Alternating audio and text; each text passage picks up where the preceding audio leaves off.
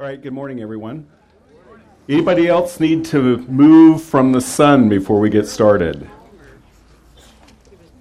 By the way, those that, uh, just for a little report, those that are going up the half dome, they're just about the cables, so they're making good time. And uh, let's just pray for their safe return. Um, two things before we get into the lesson this morning. You can be making your way to Exodus chapter 15. Um, I'm just really amazed at how much this is going to be part two of what we've just heard. I, have just been amazed at how the Lord has lined our thoughts this morning. Um, several have asked about um, a commentary that that uh, I've been working on for 18 years. I just finished it up last month, the Old Testament. Um, there's a number of the, the Old Testament commentaries that we have today are a bit mechanical, and so the Lord really exercised me to try to provide something that had Christ centered exposition all the way through and practical helps for living for the Lord all the way through. So um, it, di- it, just finished up the 14th volume last month. It's 14 volumes, 5,400 pages. Um, it's been an 18 year project, and it's been a wonderful journey with the Lord. I told my wife if nobody even reads any of the volumes, I'd still do it all over again, just being before the Lord with an open word has really transformed my soul. So thank him for that. Uh, I'm going to, if you have a pencil, I'm going to give you an email address if you're interested in it. By the way, I've I've tried to read all the older brethren writers. There's really a Christ centeredness there. There's about 200 contributors to this commentary. So I'm pulling out try, the best expositors that I can find, trying to preserve their best gleanings. So if you want more information, you can uh, just send me an email at Warren, W A R E, W A R R E N, A Henderson, H E N D R S O N, publishing, and that's at gmail.com. And uh, if you don't do email, if you just want to give me a business card with your telephone number on or something, I'll try to get information uh, to you about it also. And then secondly, about 2.30 this morning, um, I filleted the top of two of my toes on my um, on a bedpost in the room. And so if anybody has little band-aids, I'd be really happy to get a few of those. so I, I, know you guys that are on mats and cots are really feeling my pain, I can tell. But anyway, that was a very painful experience. All right, Exodus chapter 15. Yesterday we looked at how the flesh behaves. We saw that the flesh always wants more, it's never satisfied. We saw that the flesh will always try to cause you to not obey the Lord, it justifies incomplete obedience. Uh, we saw that the flesh will boast itself against the truth. Uh, we saw the, the flesh will want to blame shift. It doesn't take responsibility for what it's done. Uh, we see that the flesh wants to defend itself.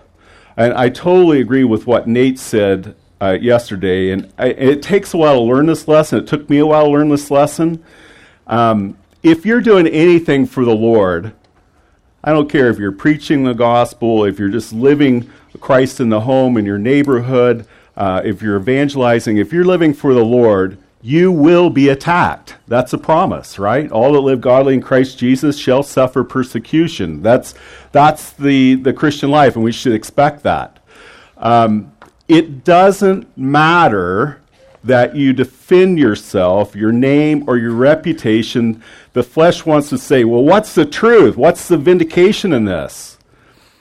What matters is not defending yourself but how you can bring Christ in the situation. That's the response that matters. So if you're in that situation right now, just forget about vindicating yourself. That doesn't really matter. That only usually causes more division. But if you can respond in a Christ-like way, that's where he's going to get the glory. And that's what the world needs to see is the Lord Jesus in us, not us defending ourselves. Then we saw that the flesh uh, loves uh, the praise of men more than the praise of God. The flesh fears men more than it fears God. We saw the flesh can't transform itself. It's, it's wicked all the way through. There's nothing in it that can transform itself. The Amalekites were the same even after 400 years. The flesh only knows mortification and gratification. And at the end of the study yesterday, we see Samuel in his mid 70s, a man of God, full of spirit. He takes the sword and he doesn't just stab Agag through, right? That would have killed him. But the picture there is so vivid of Samuel, full of spirit. He hacks Agag into pieces which shows the hatred that God has for those things that defile his people and defile his name. That's why Saul, a picture of the flesh, could not mortify Agag, a picture of the flesh. The flesh will never mortify the flesh. And so we need the spiritual, we need the sword of the Spirit, and we need the Spirit of God to do that. Now, today I want to think with you, uh, it'll be four main points as to things that the flesh does not like. But I think it's appropriate that we start in chapter 15. Uh, in Exodus 14, God has this great uh, deliverance. Nate made mention of this. They're, they're pinned in basically against the sea, and uh, they got a mountain on the south and the north side. They got Pharaoh and his army on the east and, and that's when God has Moses lift up the rod of God over the sea, and then it provides the way of escape. And then they had to go forward, walk down in it. Now, I believe that happened based on the text at night. Uh, the cloud, the pillar of cloud, was darkness to the enemy, light to the people of God. And can you imagine going down into the sea at night? And that pillar of cloud is just illuminating enough for the next peop- the, the people of God to take the next step of faith. They take a step of faith, God shows them more. Take a step of faith, God, and He leads them all the way through that quarter, that dark quarter through the sea, unto deliverance, unto salvation, and then God gets rid of the enemy. So in chapter 15, we have the song of the redeemed, the song of Moses. It's the first song recorded in Scripture. It's the first singing recorded in Scripture. Now, we've had um, mention of music before, but this is the first song and singing in Scripture. Now, what I find really fascinating about this is it's also the last song recorded in Scripture. If you read in Revelation chapter 15, those who were martyred that came out of the tribulation period that wouldn't take the mark of the beast, who wouldn't bow to the Antichrist, they're singing the song of deliverance, the song of redeemed, the song of Moses. And there's one inescapable fact that we see all the way through Scripture the redeemed sing. Amen? The redeemed sing. We have a lot to sing about. And the redeemed sing. Uh, Nate was mentioning We Three Kings. You know, we sing that sometimes in, uh, towards the Christmas season. And it's not likely that there were three kings, but because of the gifts, we, we say three kings. Well, we also sing, Hark the herald angels sing. Well, in Luke it says they praise God. There's actually no record of angels actually singing. Maybe they do. Um, but I can tell you this the redeemed, God's people, sing. We have a lot to sing about. And so there's 45 exaltations to God in Exodus 15. Now we're going to pick up in chapter 15, verse 22. So Moses brought Israel from the Red Sea. Then they went out into the wilderness of Shur, and they went three days in the wilderness and found no water. Sound familiar? We just had the story um, out of Second Kings. Now, when they came to Marah, they could not drink the water of Marah, for it was bitter. Therefore, the name of it was called Marah. And the people complained against Moses, saying, What shall we drink? So he cried out to the Lord. This is Moses. He cried out to the Lord, and the Lord showed him a tree. When he cast it into the water, the waters were made sweet. There he made a statute at an ordinance for them. And there, I want you to mark this in your Bible, he tested them and said, If you diligently heed the voice of the Lord your God and do what is right in his sight, give ear to his commandments, and keep all his statutes, I will put none of these diseases on you, which I have brought out of the, uh, brought upon the Egyptians, for I am the Lord who heals. I am the Lord who heals. So we have this wonderful picture of God delivering his people out of Egypt. When Moses was standing before God at the burning bush, God says, I got a two point plan here. I'm bringing my people out of Egypt and I'm bringing them out of slavery, and then I'm taking them to a land full of milk and honey. Two things there delivered from slavery and delivered from Egypt. And that is what the Lord is doing for you, beloved. We are delivered from the slavery of sin, and we are the ecclesia, the called out company. We are people called out for God, delivered from Egypt or the world.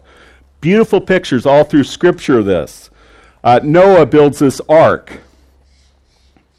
I love the, the language in Genesis. Uh, God told, uh, I may have said Moses, I meant Noah. So Noah builds this ark, and uh, God tells Noah, pitch it on the inside and outside. Now, the Hebrew words for pitch, two different words, are used for ransom and atonement throughout the entire Old Testament. Trees don't bleed, but God's giving us the imagery of a bleeding ark because it pictures his son. One door, one way in. The warning goes out. I think more than eight souls could have come in, but that's all who answered the call. So Noah and his family come in. God shuts the door, seals them in. A beautiful picture of Christ. The wrath of God comes down. Everyone outside the ark dies, perishes. Everyone inside the ark lives. The wrath fell on the ark. Those within were sustained. But that's not the end of the story. Beautiful picture of Christ. But then the ark is lifted off the earth. The waters that came down and broke up from within lifted the ark off the earth. And here you have God's people that are redeemed, sanctified, being brought closer and closer to Him. Separation. And so we see this all through uh, the scripture. Now, verse 25, I made mention of this. By the way, this is child rearing 101, right? That's what, that's what God is teaching His people here right? And we do that with our children. When a, when a baby's about um, five or six months old and, and they're headed to the coffee table for that beautiful little thing on the table, and you say no, and they just go and put it in their mouth, right? They don't even think about it. But around eight or nine months of age, you say no as they're reaching, and they look back at you and they look at that thing and they grab it and put it in their mouth. Well, that's a moral decision. And that's when parenting begins, right? I said no. And there's a sting with it. Now, I grew up, my mom's from Mississippi. We were talking about this yesterday. She always said, Go get a switch. Go get a switch. Hated those words. One time I brought her a little switch like that. She about beat me half to death with it. I never did that again. But that's, uh, and that's what God is, is teaching his people. If you obey my commandments, hugs, blessing. But if you disobey, there's chastening, there's judgment, and there's punishment. And so uh, that's just part of growing. Four points, four things that the flesh does not like. The first one is in verse 25 of chapter 15. The flesh does not like testing. The flesh does not like testing. Now, this uh, Hebrew word here uh, for tested in verse 25 is only the second time it occurs in Scripture. The first time is back in Genesis 22, verse 1, when God came to test Abraham. And we know the story where God says, I'm going to show you a place. It's three days off. You take Isaac there and offer him as a burnt offering. You know what? Abraham didn't even ask why. Hebrews 11 pulls this out. He just gets up the next morning and he goes. Now that's faith. This is the promised child. And Hebrews 11 tells us that Abraham knew, because he trusted in the character of God, he knew that if he struck him down, God would have to raise him right back up from the dead because he was the child of promise and all the covenant blessings would come through him. Now that's incredible faith. Now, did God know what Abraham would do at Moriah? Yes, God knows everything. Did Abraham know what he would do at Moriah? No. See, that's the purpose of the test. We don't know unless we're tested. Uh, faith that is not tested will not be trusted. There is no way that you can escape testing. It's way that uh, James chapter 1 was mentioned last night, I think, in Patrick's testimony.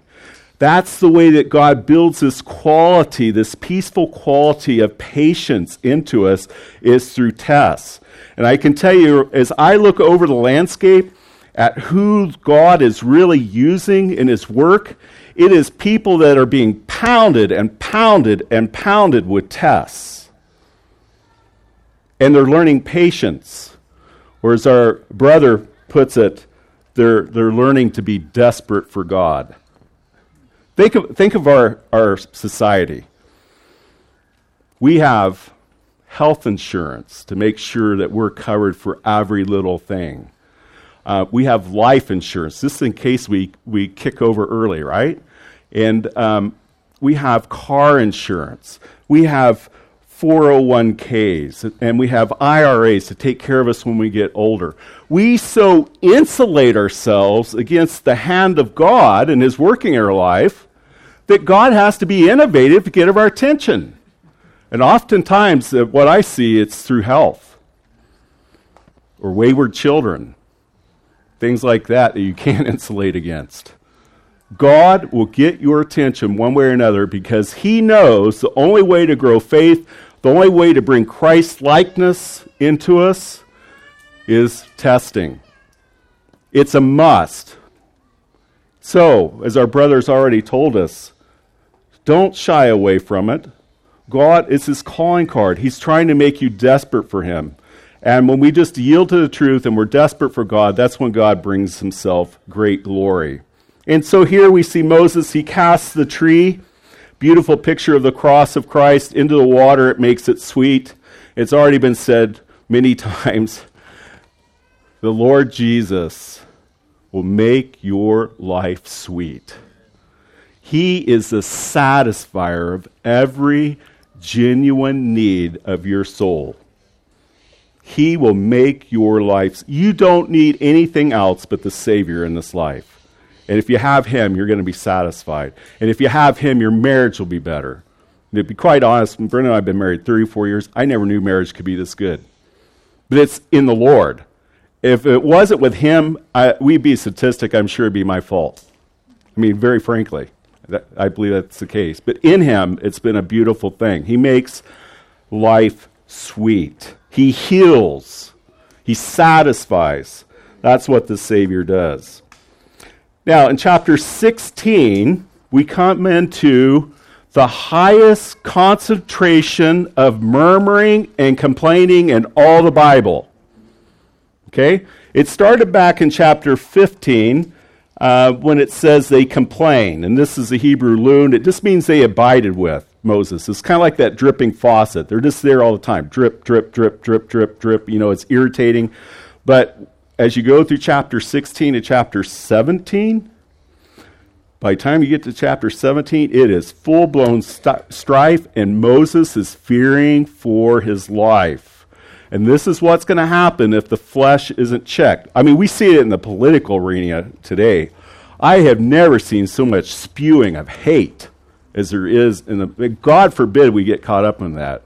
We need to spew love, the love of Christ, and not hatred. Now, so we read in verse 16 and they journeyed from Elim, and all the congregation of children of Israel came to the wilderness of Sin, which is between Elim and the Sinai, on the 15th day of the second month. So they've been on the road about a, a month and a half now, and they departed from the land of Egypt. Then the whole congregation of the children of Israel complained against Moses and Aaron in the wilderness. And the children of Israel said to them, Oh, that we had died by the hand of the Lord in Egypt when we sat by the pots of meat and we ate bread to the full. For you have brought us out into the wilderness to kill this whole assembly with hunger.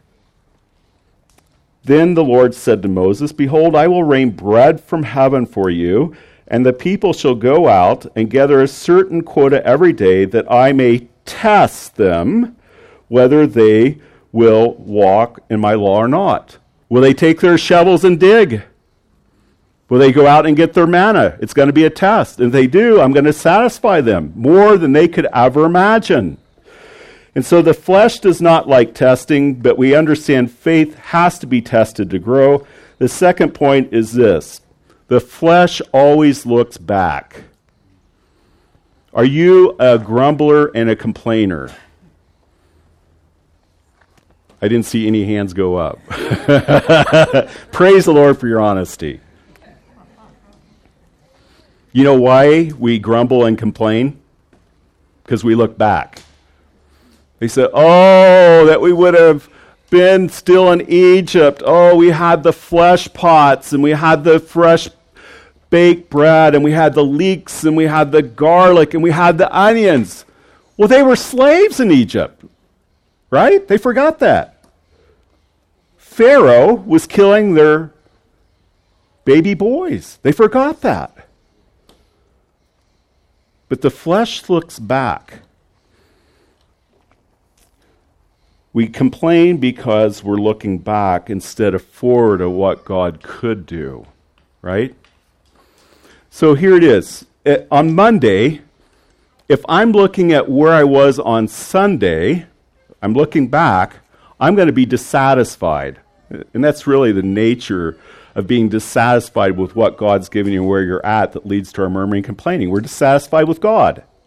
And so I look where I was Sunday. Instead of this experience that brings me closer to God, I compare where I am now to then and I complain. And then on Tuesday, I compare where I was on Monday. And because I'm looking back, I'm dissatisfied and I am a complainer and murmurer. And so if you're looking back, you will be a, you'll go through this entire life complaining and murmuring and by the way, this brings it out clearly in the text. It's not against other people, it's against God. Look at this. Verse 7 In the morning you shall see the glory of the Lord, for he hears your complaints against the Lord. But what are we that you complain against us? Verse 8 Your complaints are not against us, but against the Lord. Verse 12 I've heard, this is God's, uh, Moses speaking for Lord, I've heard the complaints of the children of Israel. When you murmur and complain, it's against the Almighty Creator who knows the beginning from the end, who is never surprised by anything, and as Nate's already said, allows everything to come into your life. Nothing goes across his desk without his stamp of approval. And by the way, it was rightly said, God started that conversation with the devil about Job. That doesn't quite seem fair, does it? But you know what? There were things lurking in Job's heart that he didn't even know he was there. He was a righteous man. Can you imagine the Jews reading that text? No one like him on the earth. Even the patriarchs, can you imagine? But yet there was something in his heart. And beloved, there are things still lurking in your heart that God wants to purge, in my heart too and he, he's going to bring tests in your life. He's going to conform you, Romans 8 29, to the, the image, the moral image of his son. So we need to understand that everything that comes in our life is an expression of God's love to make us more fruitful, more like him, and to bring him glory. And if we go through life looking forward with expectation of what God will do or can do, we're going to be joyful, thankful people. It was already mentioned, Nate said, uh, 1 Thessalonians chapter 5, in everything give thanks, for this is the will of God and Christ concerning you.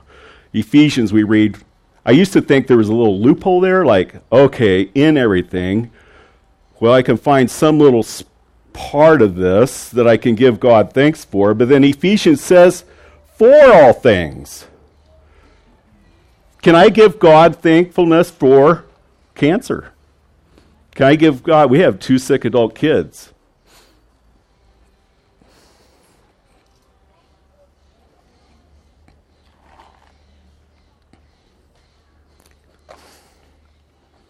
Can I give God thanks for that?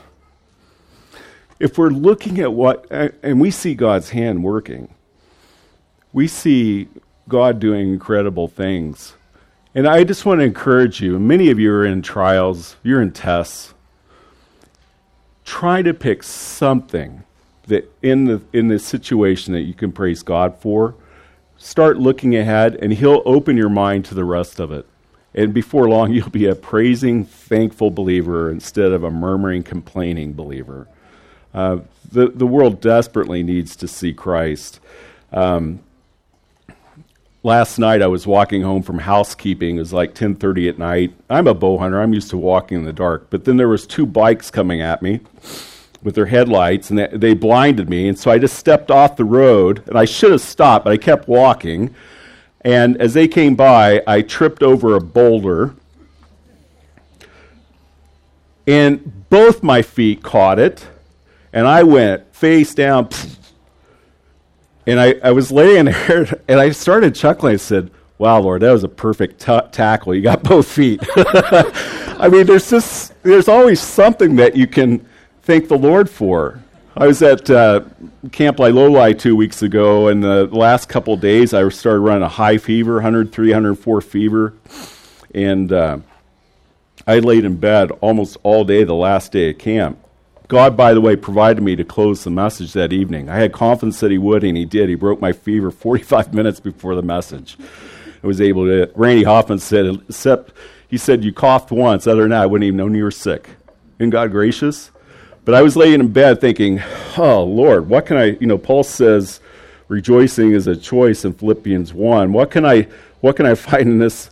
And I thought, and it, it just brought joy in my heart. I said, well, I can sing low because I could hit like two or three notes lower than normal because I was sick. You know, there's always something that you can rejoice in. All right? Look forward. Let's be a forward looking people, having faith. All right. As we go forward, uh, I just want to to summarize here for the sake of time. God's going to provide this bread from heaven six days out of the week. He gets a double portion on Friday. They go out and collect it. And each person had to go out and get their own manna, and everybody who did didn't lack anything. In other words, God had everything they needed to sustain them in the wilderness. When God sets a table, you're not going to lack anything. Amen? You're not going to lack anything. God's the satisfier of all need. The third point is this the flesh doesn't like spiritual food. The flesh doesn't like spiritual food. And uh, we read in verse 20, notwithstanding, they did not heed Moses. Some of the people didn't obey the commandment of the Lord, but some of them left part of it until morning, and it bred worms and stank. And Moses was angry with them. So they gathered in the morning, every man according to his need, and when the sun became hot, it melted. In other words, there was a time that God had the provision for them.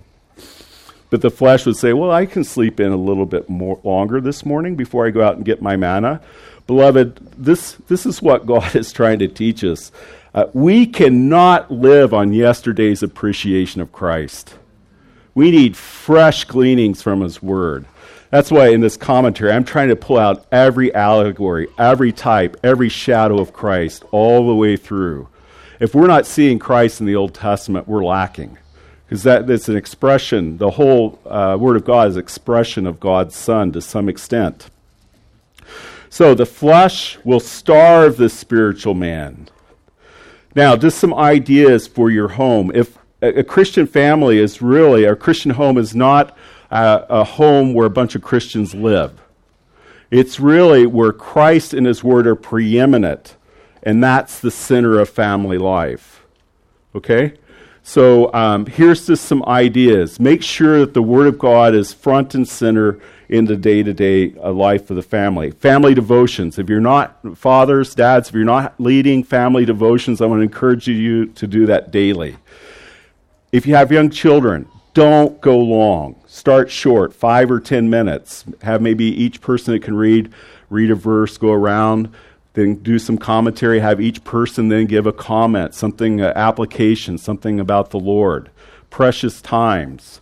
As your young men get nine, ten years of age, they can actually, one night out of the week after dinner, maybe lead a little devotion. Now, our boys, when they first started, the first devotions were about 15 seconds right? And half that time was turning to the passage. But it was okay. It got them standing up opening the Word of God. And what we saw is they got comfortable with that, then they started praying in the prayer meeting. They started sharing in the Lord's Supper, taking their role and leading, expounding, teaching. Uh, another thing with children you can do is um, give them a little spiral notebook when they're about seven or eight and can read a, a readable version of the Bible. And then dad sat down with them once a week. Um, we did this with our kids.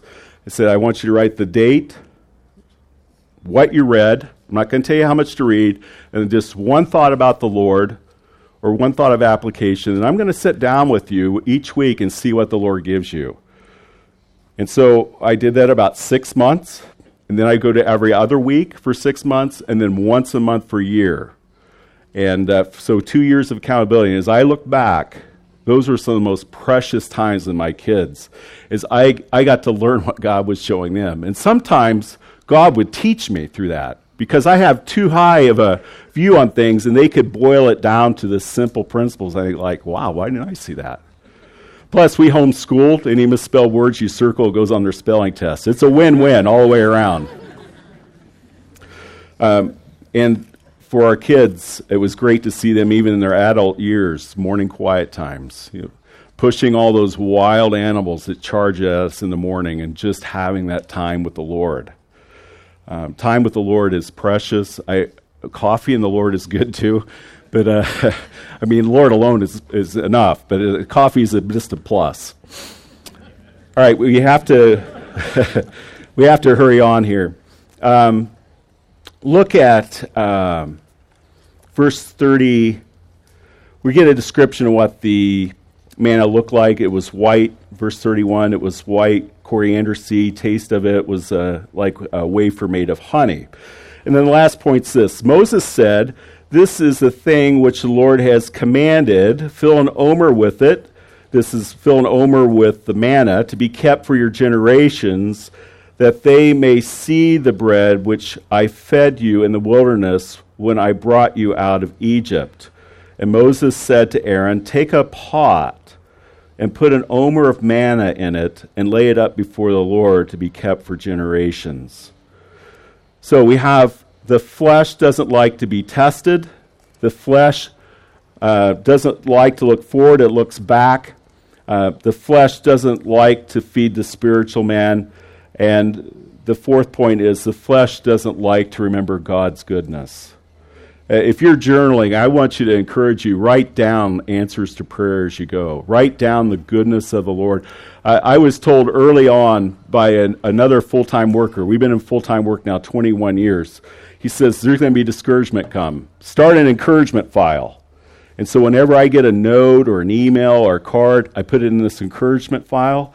And so then when the dark clouds coming, the storms come, I can pull that out, anchor my mind in the truth. Well, this person was encouraged by our ministry and this person. That's very helpful.